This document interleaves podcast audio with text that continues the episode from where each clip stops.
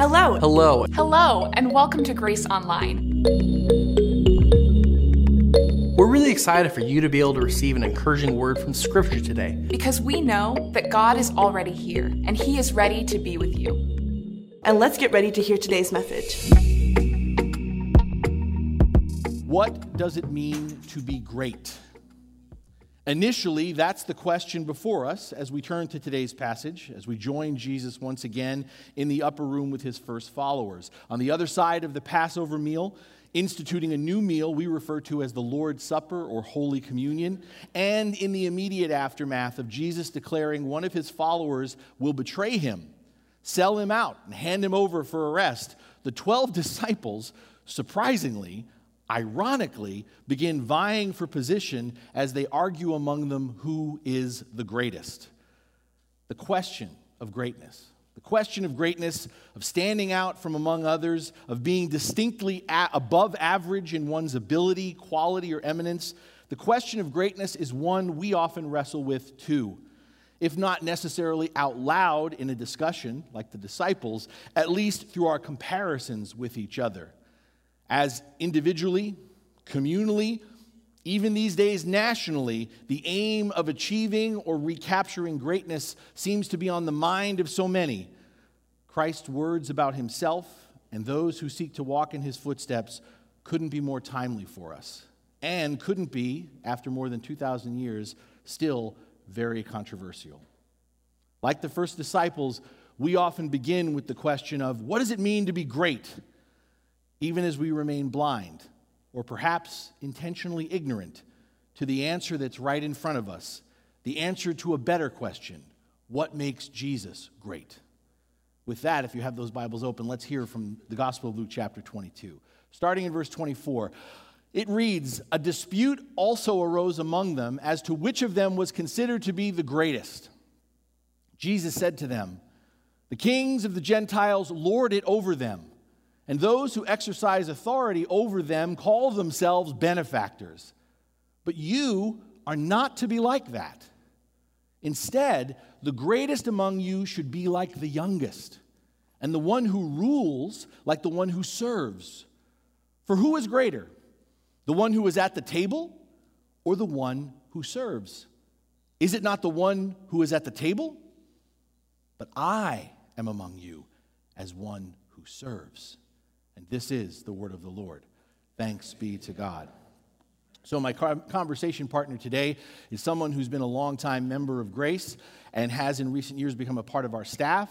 Was at one time our high school ministry coordinator, but has for a long time and continues to be the director of our Care Connections ministry, Orange County Care Connections, and also this year is serving as our MOPS coordinator. I am thankful and thrilled to have as a conversation partner today, and I ask you to welcome Mary Taylor as she comes forward, please.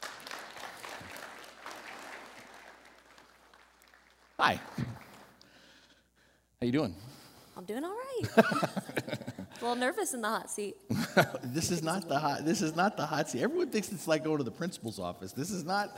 It's not what this is about. Um, we this this whole series, if you haven't been with us, is again based on three questions. We look at the passage and we ask three questions. The three questions are what I call the huh, what question. It's basically as we just listen to this passage, as we receive it, I always ask the person I'm with, what would help you to better understand this passage? What do you have questions about? What do you want to clarify? And then that question we talk about in advance, and I'm going to recap that, and then we get to two other questions based upon what we talk about from that. So, in asking you, um, when we met this week, what was your how what question? What would help you to better understand this passage?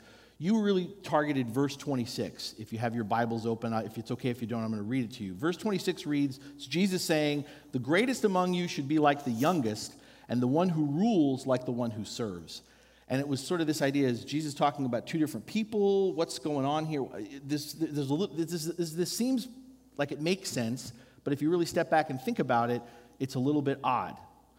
Well, one of the first things I said when we talked was when Jesus says the greatest among you should be like the youngest, it's, it's Luke giving us a subtle way that Jesus is actually reminding the disciples this is the second time that they've had this argument about greatness. Did you, do you remember that? Luke chapter 9. So, this is the second time this conversation has come up. In Luke chapter 9, if you go all back to chapter 9, verse 46, we read an argument started among the disciples as to which of them would be the greatest. Now they're just talking about who is the greatest, right? Jesus, knowing their thoughts, took a little child and had him stand beside him. Then he said to them, Whoever welcomes this little child in my name welcomes me. And whoever welcomes me welcomes the one who sent me. Is that a, okay, is that a fire alarm? All right. All done. For it is the one who is least among you, among you all, who is the greatest. So, what, when Jesus says, um, the greatest among you should be like the youngest, I think that what Jesus is alluding back to is that moment when he pulled out a child and said, This, this is greatness right here, a child. But then Jesus, as Mary pointed out, then says the one who rules should be like the one who serves. So, where this verse is confusing and seemingly contradictory is Jesus, on the one hand, is making, restating the idea that greatness is being like a child, but ruling is an exercise of power over another, right? That's what ruling is. And children generally can't take care of themselves. By necessity, children expect, they depend, they rely on the provision and care of others. So if one, if one being like a child is that's the goal, to be like a child, one who is powerless, how then can one rule and exercise power effectively? You see the, the, the, the, the tension here? Well, I think to break this down, and when we talked about this, I think it's looking, holding both intention and understanding, again, back to where Jesus was in Luke 9 and comes back to here. True greatness in the kingdom of God is having a childlike versus a childish posture. And we talked a lot about that. And what's the difference between a childish versus a childlike posture? Well, when we think about, we say to children, you're being childish, or we even say to adults, you're acting childish. To be childish is to be strongly self focused, right? Self focused. The world revolves around me. Um, in one of my most childish moments, I may have shared this story many years ago. My father, in a fit of frustration, literally grabbed me by the hand, led me outside, pointed up at the sky, and said, Do you see that big bright thing up there? Pointing to the sun. And I shook my head and he said, That doesn't revolve around you. That's parenting right there, right? childish, childish is being immature. To be childish is to be immature. It's to be superficial. It's to be lazy. It's to be unwilling to learn and grow, right? Because you're being bratty. You're pouting. You're complaining. You're having a tantrum. You're ungrateful. There's a lot of ungrat- eh, lack of gratitude in being childish. Childish is also never taking responsibility for anything, right? You're defensive. You're blaming others. It's their fault. It's your fault. You're a horrible mom. You're a bad dad. They, my sister or my brother did it, whatever. That's childish. This strongly self focused world revolves around me, immaturity, defensiveness. What's childlike? Childlike is this self awareness that children can have, right? This awareness of themselves, yet at the same time, this awareness of the world, of others around them. It's to be childlike is to lean into wisdom, it's to lean into maturity. It's where we're fascinated, where children are surprisingly perceptive, right? They pick up things that we think, gosh, how did you pick that up? And at the same time, to be childlike is to be curious, right? To be questioning in a good way, you know, questioning, to be imaginative. Well, why not? Well, what about this?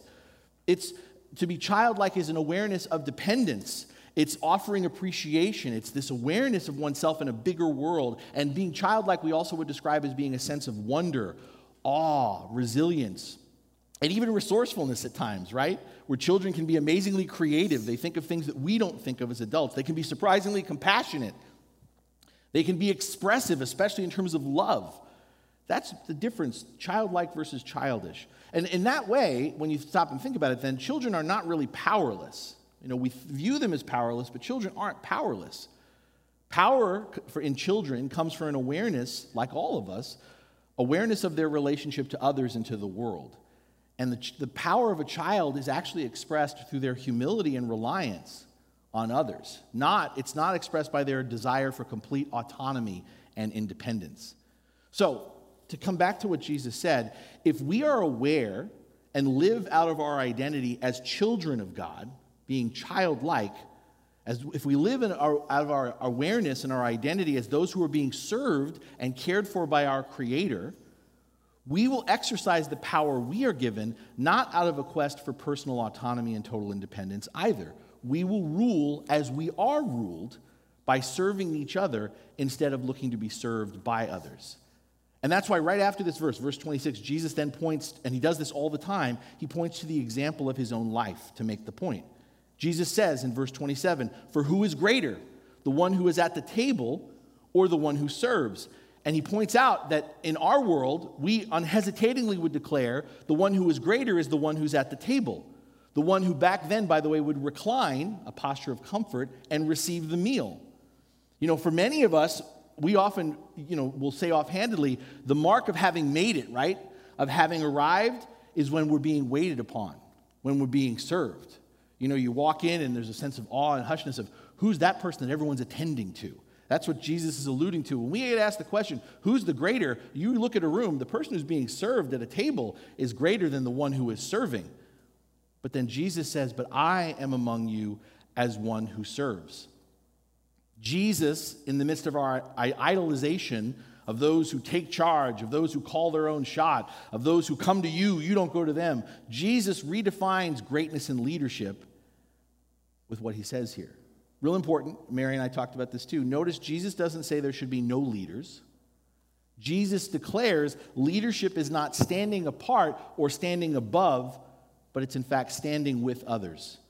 Jesus proclaims greatness is defined in service. It's not greatness in defined by sitting back and being served, but by stepping forward and serving others. It's not in the power to take or exercise control, but greatness is in the power, the ability to give and to share.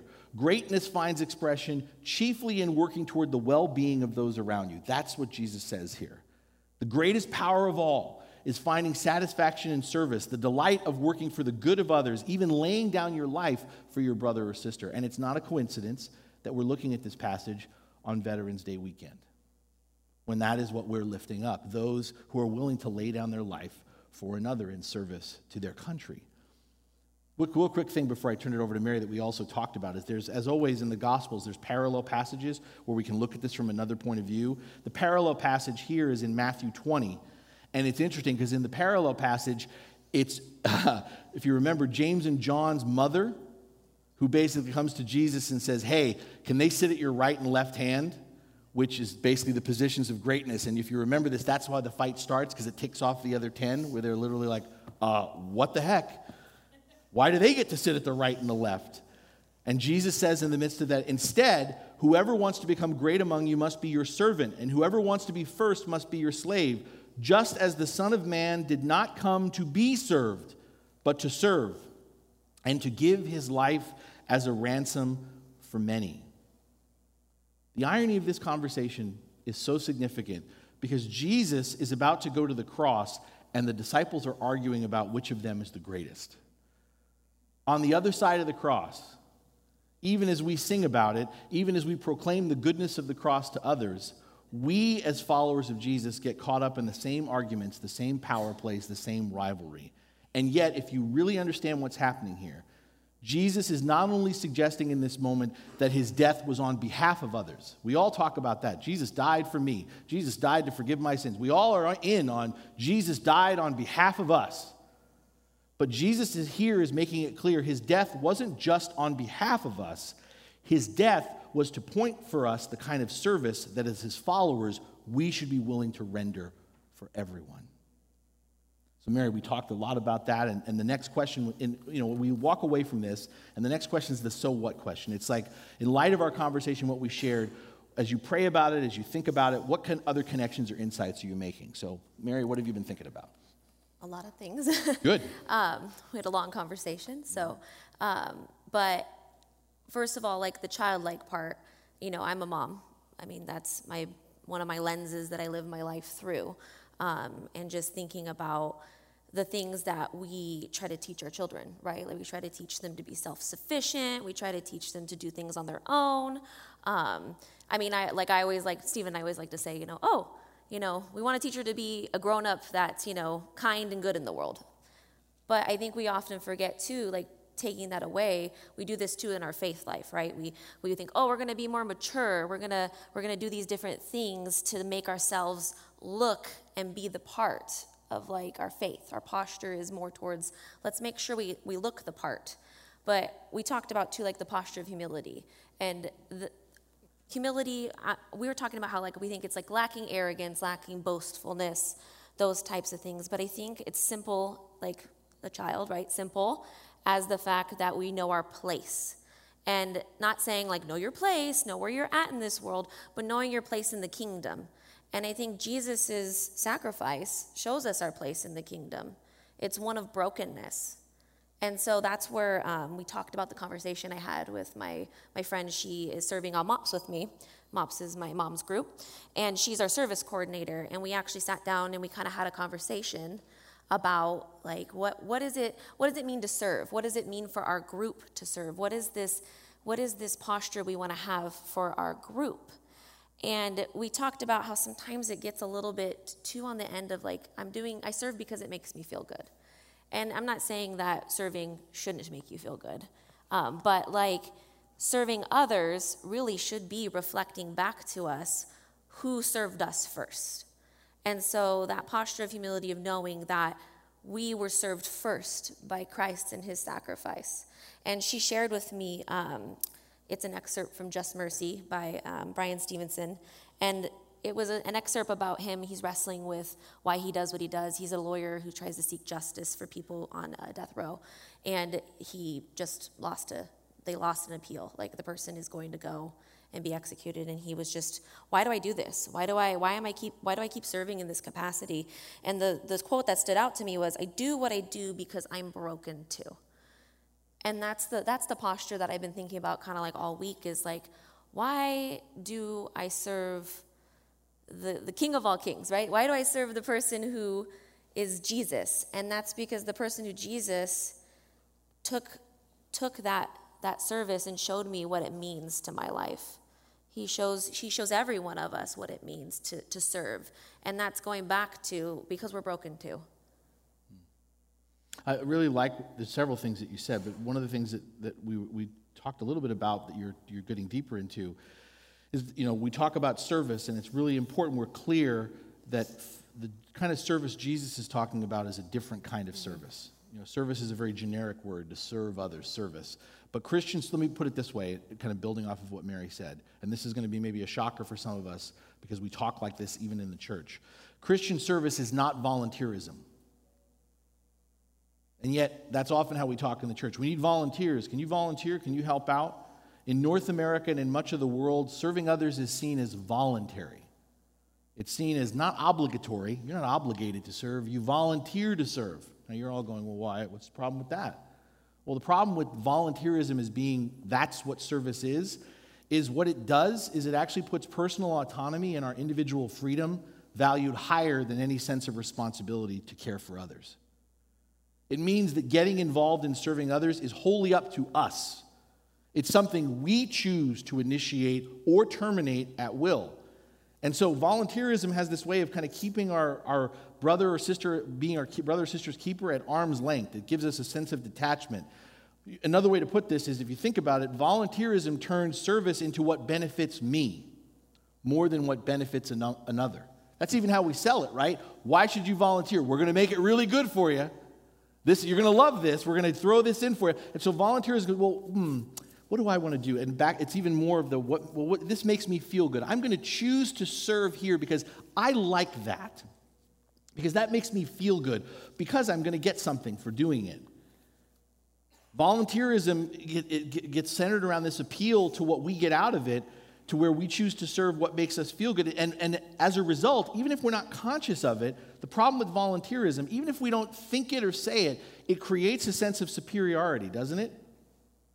And for those of you who are shaking your head no, that volunteerism doesn't create a sense of indebtedness, have you ever volunteered and felt like you weren't appreciated and said, hey, I'm volunteering here. Could I get a thank you? I've been volunteering here for years and no one's ever done anything for me. Volunteerism creates this sense of, hey, if I give, I should get back. I should at least get, and we hear this a lot in the church, the recognition and status of our volunteers. If we don't recognize and, and rec- recognize and thank our volunteers, they're not going to volunteer anymore. So they're volunteering so they get recognized and thanked.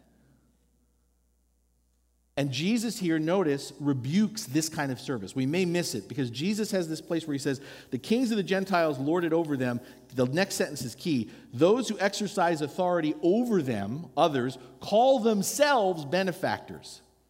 Back then, Gentile rulers or people of influence would look to increase their honor, their status, by offering favors and doing good works. They were benefactors. And notice Jesus says they call themselves benefactors. So there's this self referential sense of I'm a benefactor. And the way benefacting, benefaction worked back in the day, much like it does today, is yes, I will do a service for you. Yes, I will do that, but what are you going to do for me? What, what are you going to do for me? How are you going to help me advance my social standing? How are you going to help me in my situation? And Jesus' point here is that idea of benefaction, of serving in order to get, or serving in terms of what's going to benefit me, is a, it becomes lording it over. Lording it over your subjects because you're seeking personal gain, lauded by the people for your good works, rather than actually caring about how does this impact the other person. Yeah, that's great if it helps them out. Good for them. That's, that's awesome. But at the end of the day, it's ultimately this makes me feel good, this makes me look good. But Jesus very strongly says, but you're not to be like that. Christian service, serving others like Jesus, so it's a specific kind of service. It's not just serving, but serving others like Jesus is not about service that makes us feel good. This again, buckle up, everybody. Serving others like Jesus is not about what makes us feel good. Serving others like Jesus is what leads to goodness, good things. And that doesn't always feel good, and it isn't always particularly good for us. Reflect on your life and look at where you serve in the name of Jesus and ask yourself do I, do I cross that boundary? Or is service for me always, well, it's got to be good for me? It's got to feel good. Where is that service come out of a place of, I, this doesn't feel good, this is uncomfortable, I don't, this is outside my comfort zone, I don't like this? Or where is service for another person for something good, but you go, yeah, it's going to be good for them, but it's not going to be good for me? Hello, election day. How did you vote? Did you vote for what's good for you? Or did you vote for what's good for the country? Or do you think that what's good for you is what's good for the country? Go ahead. Well, and then taking it, in, you're in the hot seat right now. I know, that's like, what I'm just it over saying, like, I realized. ah, just, woo. Um, well, and I think that it's hard because I we talked about this too. Is like my personality. I said I don't know how many people like the enneagram, whatever if you whatever you think about it, but I'm the two or the helper. Um, yeah, that's right. Twos, where are you at? Um, and oftentimes, I know, and I said this too, is like, you know, in my early 20s, it was a different posture than what it is now. And I'm thinking about it at 32, I'm like a little bit more humble in seeing those points in my life where I get in that posture of like, I give and I give and I give and I give, and what do I get in return?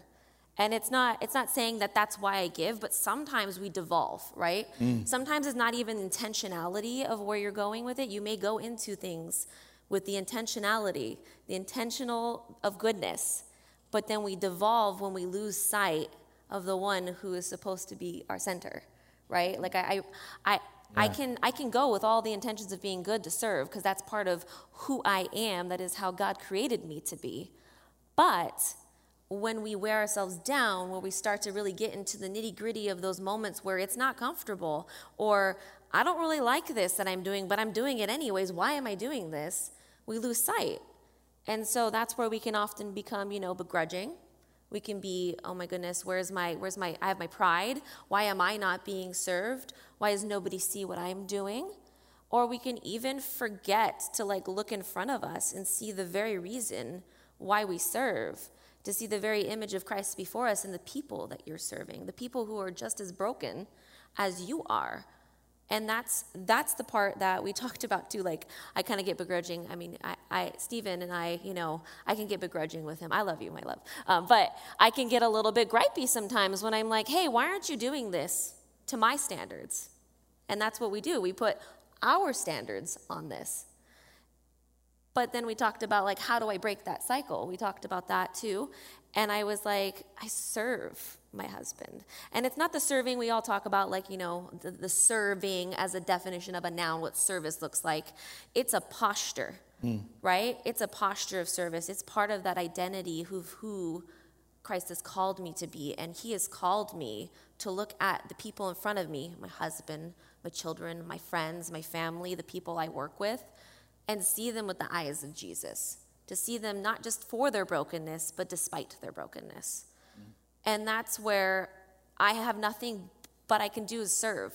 So sometimes, just a little personal side note, I know we're like getting a little bit. I, sometimes when I'm in a very gripey mood, or I'm kind of like, like I like I'm like, oh, everything's getting on my nerves and this and that. Or if if Stephen's wearing on me, I love you, but sometimes you know I'm only human. The thing I do is I simply make him a cup of coffee in the morning. So like, and I know that sounds simple and weird, hmm. but like it's not. It's it's simply saying like his needs are, are above my needs. And right now I want to show him that love in the simplest of action. And it changes the trajectory of like my posture, my heart for the rest of the day. And then I'm less gripey because I've recentered on what's most important is loving the person before me. What I love that you're, you're doing there, because I think it lines up biblically, is we can talk about service in isolation, but if service as Jesus defines it is this willingness to put the needs of others up front, even before our own, service as the Bible defines it is akin to love. They're synonymous. Love is service, service is love. If it's, and again, it's, but it's a particular kind of love. I think I lo- the, let's get back to the, the quote from Just Mercy and even what you were saying. I like how you said devolve. We, we all claim that we're loved by Jesus, but we don't live out of that love of Jesus. Mm-hmm. Mm. What I mean by that is we claim we're loved by Jesus. I'm loved by the Lord, and yet we go and we serve looking for love to get validation that we are loved. And, and then ultimately, when we do get frustrated, when we get when we're not getting the, the, the thank you or the response, don't we often say, I'm only doing this because I love you? No, no, you're doing it because you love yourself and you want to know that you're okay. And the other person's like, I didn't ask you to do this, but I'm doing it because I love you. No, you're doing it because you're looking to find love where the, the, that love will never satisfy you. The, the devolving is coming back to this recognition. And the, the quote from, again, Just Mercy it's that realization that my ability to serve, my call to serve, comes out of the, the God who serves me, the God who loves me. When I'm aware that not just I don't just say it, but I'm aware profoundly that Christ loves me. And how he loves me. Oh, how he loves me, right? That song then that changes how I love someone else. I'm not serving someone else because I'm looking for them to validate me, to say that I'm okay, that I'm loved, or to give me love. I'm doing it because I have love to give, love to share. It's an, it's an absolutely an entirely different posture, you know. And, and I, I, I love what you said there. What are the, what other thoughts are you having in terms of this? Well, we talked about like I, it, sometimes we have to check ourselves before we wreck ourselves is what i always say. Yeah. Like, i know it sounds silly. We have to check ourselves yeah i, I say, always say ourselves. check yourself before you wreck yourself. I know that's like so unpack kitschy, that explain but, that. but like sometimes we do have to take those those moments to be like where am i serving out of? Like where am i but also like whose am I? Because you think this actually goes back to like an identity thing, right? Mm. Like, do we truly believe, not just, we talked about how sometimes, how can you explain to somebody, you know, Christ died for your sins, so you should be happy about that? How can you just say that to somebody, but actually not live it and model it in your life too? And not also actually believe it? So there's a difference, right? It's not just saying some platitude to somebody. We often fall into those, I think, in the church, and I, I, I think they come from well-meaning places.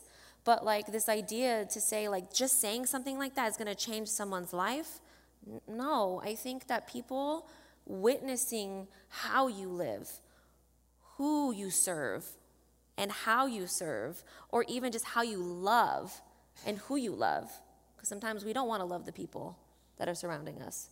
But if we choose to love them, is that not more speaking to the sacrificial love, the actual like love that God calls us into to love Him and love those around us? I love that you're saying this because one of the most common things we'll, you'll get as a pastor, and I'm not asking for a show of hands, is part of what we're called for. Called as, it was we're called to share the faith as followers of Jesus. And I can, can't tell you, it's almost redundant. I know what people are going to say when it's like, hey, you should share your faith. Oh, I'm just not really smart. I don't really know the Bible as well as you do. Oh, I can't, I don't know what to say. That's not evangelism. The saying comes later, the serving comes first. You want to share the faith? Love, love like Jesus. Love where it's uncomfortable. Love someone who even you disagree with, someone who you consider a stranger, like, I don't get you at all, or an enemy, I don't like you at all. That's evangelism. And when you serve like that, trust that the Spirit is working. And when you serve like that and the person says, Why are you doing this? Why are you loving me, serving me like this? That's your moment. Not that you have to get all theological and explain the Bible inside and out, but you can say, Because this is how I'm loved by Jesus. And talk about how you understand that Jesus loves you. Talk, back to again the just mercy quote, your brokenness and how, in the midst of your brokenness, your imperfection, your flaws. So, the very things that everyone says with evangelism, I can't do that because I'm imperfect. So am I. Just because I went to seminary, just because this is what I do, doesn't mean that I'm the Bible answer man. What? and my evangelism is much more powerful, my witness to Christ through my love and my service. Again, I can say, preach great sermons, do all kinds of stuff, but at the end of the day, you want to know whether or not I am following Jesus? You want to know whether or not I am reflecting the service and love of Christ? Talk to my wife. Talk to my kids. Talk to my neighbors. That's, that's what it is. Evangelism begins, sharing Christ begins with being the, will, the willingness to love and to, to serve others. I think it's hard too because we think, like, I mean, I'm sitting in this chair. Like, do you think I don't have a Bible education? Like, but I have what I've learned and what God works in me and what I've allowed for Him to work in me. And I was nervous to sit up here, but like, I think that that like having this kind of series too, where we sit and speak with people who are in our community, shows everybody that this call is on all of us, whether you speak eloquently, whether you know the whole Bible front to cover. I think that it goes back to that that brokenness, but also like the childlike part, right? Mm. Is yeah. you can ask my daughter about her faith in Jesus, and it want I will weep sometimes because she's so like so pure about it and so understanding and so I just the the the the simpleness of it, right? Like beyond going these complicated things, we can get into like you know denominations do this, do that, people do that. How we how we take communion, how we do these different things, how we worship. That doesn't matter at the end of the day. It doesn't, and that's the part that I think. The perfect example too is like my my my family's here. Stephen's family is my family, and like we come from different backgrounds and denominations, but like the things that we do, the things we talk about, the things that we work through, that's faith. That's working through with grace and humility and serving one another because we can sit in that space, all things, however anyone worships, everyone thinks that they look at the Bible, and it still comes back to the truth, right? The truth of the matter, and that's Jesus. Something you said earlier that I want to come back to, and this is kind of moving into the last question, which is sort of the now what. So, in mm-hmm. light of this, how do, what does it look like to apply the stuff we're talking about? We're, we're, dabbling in that a little bit. But you talked about how we raise our children, we talked about this, and I want to bring it up again. A place to start to live differently is maybe recognizing some places where we need to check ourselves before we continue to wreck ourselves, to use Mary's term here. Proverbs 22. Most of you probably know this verse. You maybe even have it memorized. 22 6. Train up a child in the way he should go and when he is old, he will not depart from it. Now, that works both ways positive and negative, everybody. So consider this, and this is what we talked about. Inherently, to a person, if you are a parent, we want the best for our children, right? We want them, many of us would say as parents, to have a better life than we had. We desire for them to be great. But the question is, what is our measure of greatness? And ask yourself in our day to day lives how are we raising our children? Greatness in the world, greatness which, and which it's, it's so out all, the place, all over the place is get the best marks in school, top marks in school, great. Best on the team, distinctive, stand out, great. Remember a couple years back, I might even ruffle some feathers here, everyone was all upset about this. Everybody gets a trophy backlash. Everybody gets a trophy. I hate that. Do you? Um, the gospel is everybody being offered a trophy.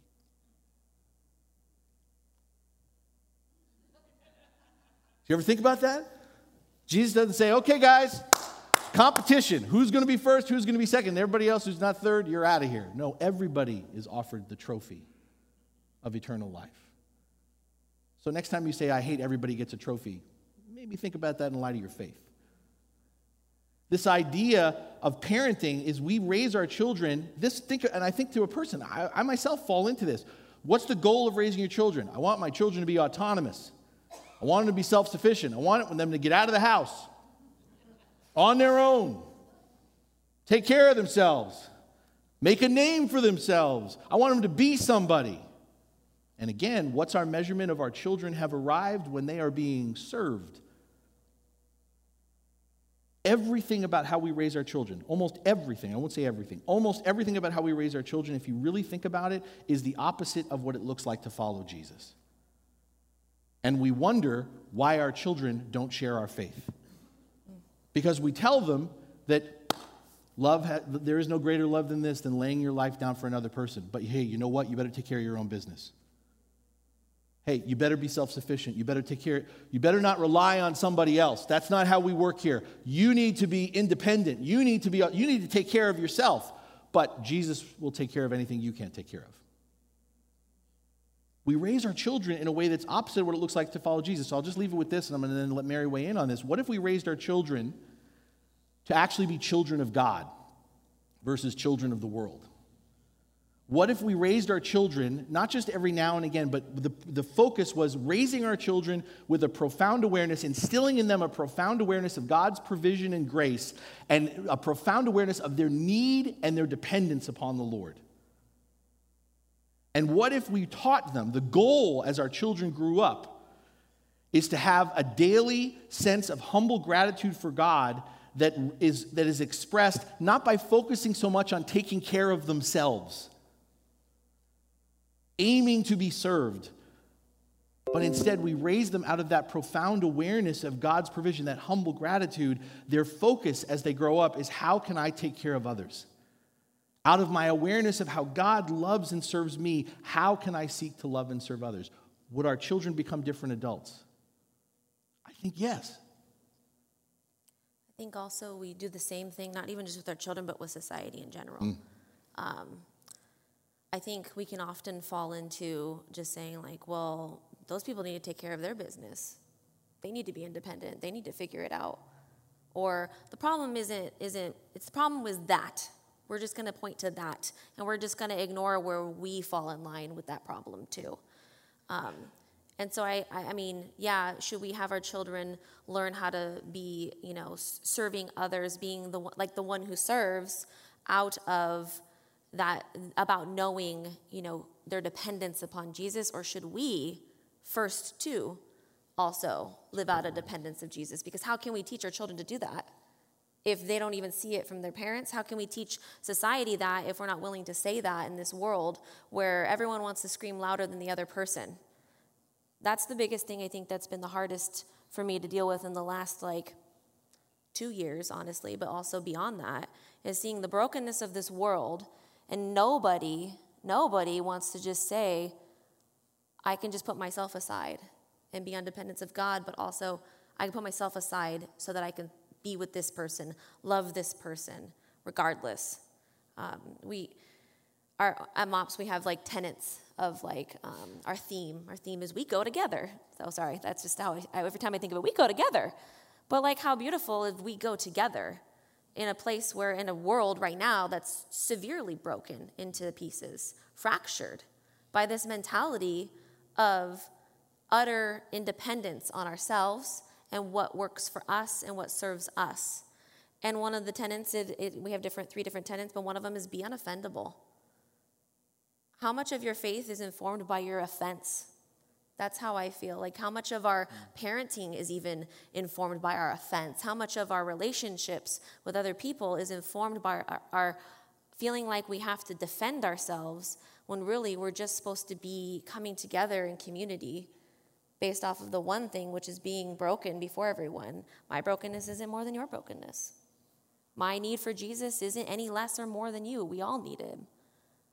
And that's the that's the hardest part I think is and I was telling Stephen on our drive here because, you know, I, one of the scriptures that I always go back to is, He must become greater, I must become less. Mm. When John the Baptist is talking about that and, and saying, like, it, everyone was saying, Oh, John, you're supposed to be the one. And sometimes I feel like in, in the faith, we're being told, You're supposed to be the one who tells people about Jesus. But instead, John the Baptist takes a step back because really, we got to let Jesus shine in the forefront and let our lives be that testimony. Let our lives show where our heart is really coming from. And you think that that is not even just for children, but for the people around us. It's a, good, it's a good word because as adults, even if we're grown up, it's, it's not this idea that when we're adults, that's it. And some of us act like, well, I'm set in my ways, we're, I'm done, I'm, I'm, I'm, I'm over. But this idea of being born again, this idea of becoming children of God, it's never too late with God. We're worship a God of resurrection. We can be changed as adults. We can become children again. And, and I really appreciate what you said because in the last couple of years, I think we've reverted to children, but we've reverted to children of the world rather than children of God. Mm-hmm. We're, ch- we're childish. We're having tantrums. Mm-hmm. We're defensive. We blame everybody else. I hate to say it, and I'm going to go here again. Democrat or Republican, I don't care what you are, you're both wrong. And the problem is that you both think you're right. Rather than realizing that, that, as with many things, when it comes to worldly stuff, the truth is somewhere in the middle. And the more that we get entrenched of, well, this is right and this is wrong, and, and, th- and the two cannot come together, the more we're going to stay separated, the more we're going to be childish, immature, we're not going to grow, we're not going to learn. But when we become children of God, not through our own will and effort, but through submitting to the power of the Holy Spirit, that we're given the, the, the, power of the Word of God, we become childlike. And instead of becoming defensive, we become curious, mm-hmm. imaginative, creative. All these things we're lacking right now. It feels like it's just, we're struggling right now. It's like a drought because we're so entrenched, as you said, in defensiveness. You know, and I, and I just want to, you know, just to prime the pump a little bit one of the things that just gets me about this passage, and, we, this is where we started, is it's one of those passages, one of these stories in the Gospels, it's so easy to open up and read, and when you read it, you like shake your heads and go, those stupid disciples. Look at Man, them again. those guys, oh, look at the men. just kidding, sorry. you know, that, that, Jesus has just instituted, he's washed their feet, the communion, and they're talking about who's the greatest. But the thing is, when we shake our, before we shake our heads at the disciples, When's the last time we checked our own ego? Ask yourself these questions, not showing, asking for a show of hands. Do you need to be the one in control? I'm Do you need to be the hand. center? Sorry. Do you need to be the center be of attention?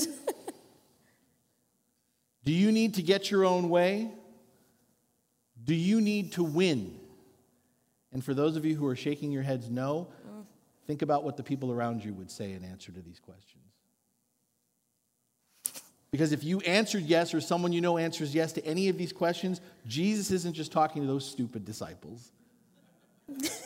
He's talking to you, to me, to us, to all of us. And the thing is, and this is, you know, I, again, I, I, know I'm really getting in trouble here as we're wrapping up, but we may not say it out loud. Oh, the disciples said it out loud. That was their mistake. right? They wrote it You down, should have just kept it to themselves. Because we all know in the quietness of our heart, divorced from the Holy Spirit, right, when we de evolve, to use Mary's language, we all wrestle with it. It's so out there with competing with each other to be the greatest rather than seeking greatness and serving each other. In the privacy of our thoughts, we indulge thoughts like these I'm doing a better job than that person because I'm doing, I'm more spiritual than them because I I please God more than they do because I. Now, I want to address that there are, there are some people in this room that it's the exact opposite. Mary alluded to this. It's the opposite. I'm not as good as they are, I'm not doing as well as they are. So we can either be in the comparison game and think we're better than, or we can think we're less than. But here's the thing the gospel isn't about maintaining a superiority complex. The gospel isn't about, I'm better than so and so. But the gospel also isn't about holding on to an inferiority complex. I'm not as good as so and so. As Mary said, and I want to repeat it because it's so important the good news is we are all the same in the grace we need from Jesus and in the grace we receive from Jesus. We are united so, in the midst of all of our divisions, this is what brings us together. People like, I don't know how we're going to get back together as a country. I don't know how we're going to get back. This is how we get back together. This is how we find unity in grace. It's, it could not be more of a right time for the gospel to be preached, to be shared, to be witnessed than now, because we are united in the love offered to us as children of God and in the love that we have been given to share with each other. Mary, I'm going to give you the last word before I close. The last, the last word. The last, last word. That's um, well. I think as we also as we're leaving, we're going to be going to the table. We, this is a story that's at the table of Yeah. the beginning of. You know what I mean? It's it's at the table, and again, just reminding us like who sat at that table, and we talked about this, and I'm like. Jesus sat at level at this table, even lower actually. We talked about how before he washed the feet of the disciples. He sat at this meal and he broke bread and he served it to them. Um, and I just, I, I always, and I was telling you this, Pastor Chris, I'm like, I always have this like heart to feel like I'm like Judas is at that table. Yeah. And like sometimes, you know what I mean, we get caught up in when we're coming to this table even saying like, "Oh, well, I'm not good enough or I can't approach that or I can't do that." Like that I'm not I, I'm just not not worthy or I'm not this. And or the opposite, so and so shouldn't be here. So and so shouldn't be doing that. I know what they're going on in their life. And so it's just this reminder that this this is the table that Jesus set for us. And I, I just think that it's it's the same table that one day will be an open table for all of us, right? In the kingdom of God when it comes here on earth as it is in heaven. And I just keep thinking about why are we always looking at the people sitting at our table being like, well, why are they at this table? Hmm. Peter why would- am I at this yeah, table? why am I at this table? It's it's both both of those things. We can be the person saying, why is so why is Peter at this table? I know what he's gonna do. I mean, we're reading it after the fact, of course, but like also, why am I at this table? Hmm. And I just I'm reminded that it's a throne of grace. It's a table set before me by the Lord, and the seat is open for all of us at that table. And at that table that we would all, we all want to be at, that we're invited to, and, and you, you said this, I want to underscore it. It would be, for many of us, it would just be enough if we could be at the table. But we're at a table where Jesus is serving us. Mm-hmm. How often do you think about that when you come for communion? Jesus is serving you yet again. Mm-hmm. And it brings back this idea of I would be, just be enough to be sitting at the table, but I'm being served mm-hmm. by the one who sets this table. And how does that then carry out into how we live our lives? So we'll wrap it up with this. In this world we, you know, in this world we live in, we all know to be first is to be in the best position. We want to be noticed first, we want to be asked first, we want to be considered first. And that rolls out in a lot of different ways. We want the best paying job, the highest, highest position in the company, top leadership in the church. We live in a world where the poor serve the rich and the weak serve the strong. But Jesus says it's not to be that way for us. Instead, Jesus says that greatness is to be found, to be reflected not in being served, but in serving others, in discovering the riches, the delight in fa- that's found in working for the good of others, in experiencing the strength, not the weakness that comes not from fortifying your position, but the strength that comes from seeking the well being of those around you. And Jesus doesn't just talk this way, He doesn't just teach about such greatness that comes through serving others. Jesus models and embodies it, and He models it, embodies it, everybody, even before the cross. Even before the cross. The cross is the culmination. Think about it. Read through your gospel accounts. Even before the cross, Jesus never refused to serve anyone. Not the leper, not the hemorrhaging woman, not the divorced woman at the well, not the Roman centurion, not the tax collector, not the Pharisee named Nicodemus, not perceived outsiders like the Gentiles or the Samaritans, not the hungry, not the blind, not the prisoner. No one was refused service by Jesus because at the cross, and even at the cross, Jesus was serving, offering his life for those who sought to take it. No one takes my life from me. I give it willingly, Jesus says. And Paul, going all the way back, I got to, because what we talked about this, I got to mention this verse, this idea of what it looks like for us. Paul, in the, letter, the letters of the New Testament, reflect on the gospel. Okay, if they're doing what we're doing, what does it mean in light of what just happened? What does it mean in light of what we believe about Jesus? And Paul in Philippians 2 writes this Your attitude, our attitude should be the same as that of Christ Jesus, who, being in very nature God, did not consider equality with God something to be grasped, but made himself nothing, taking the very form of a servant, We worship a God who never refuses to serve anyone. And that's the thing, one of the hardest things about being a Christian, and it is hard, is loving people that are hard for us to love. It's serving people that we really don't want to serve.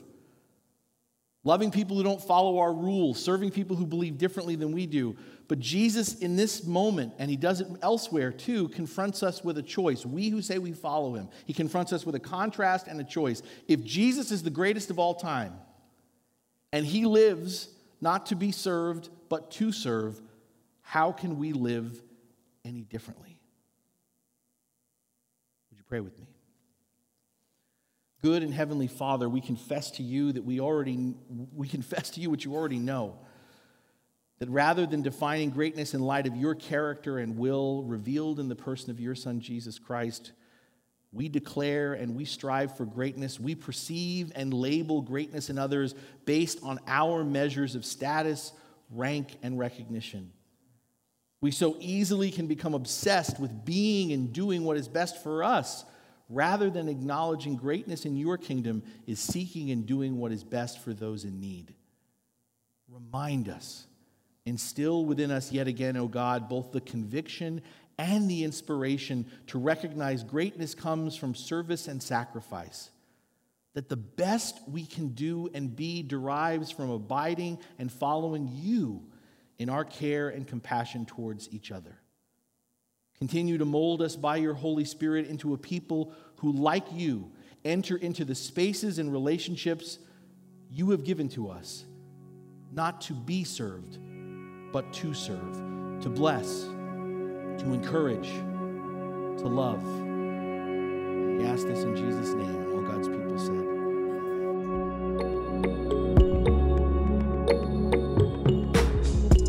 If you'd like more information about our church, please visit us online at gracehb.org.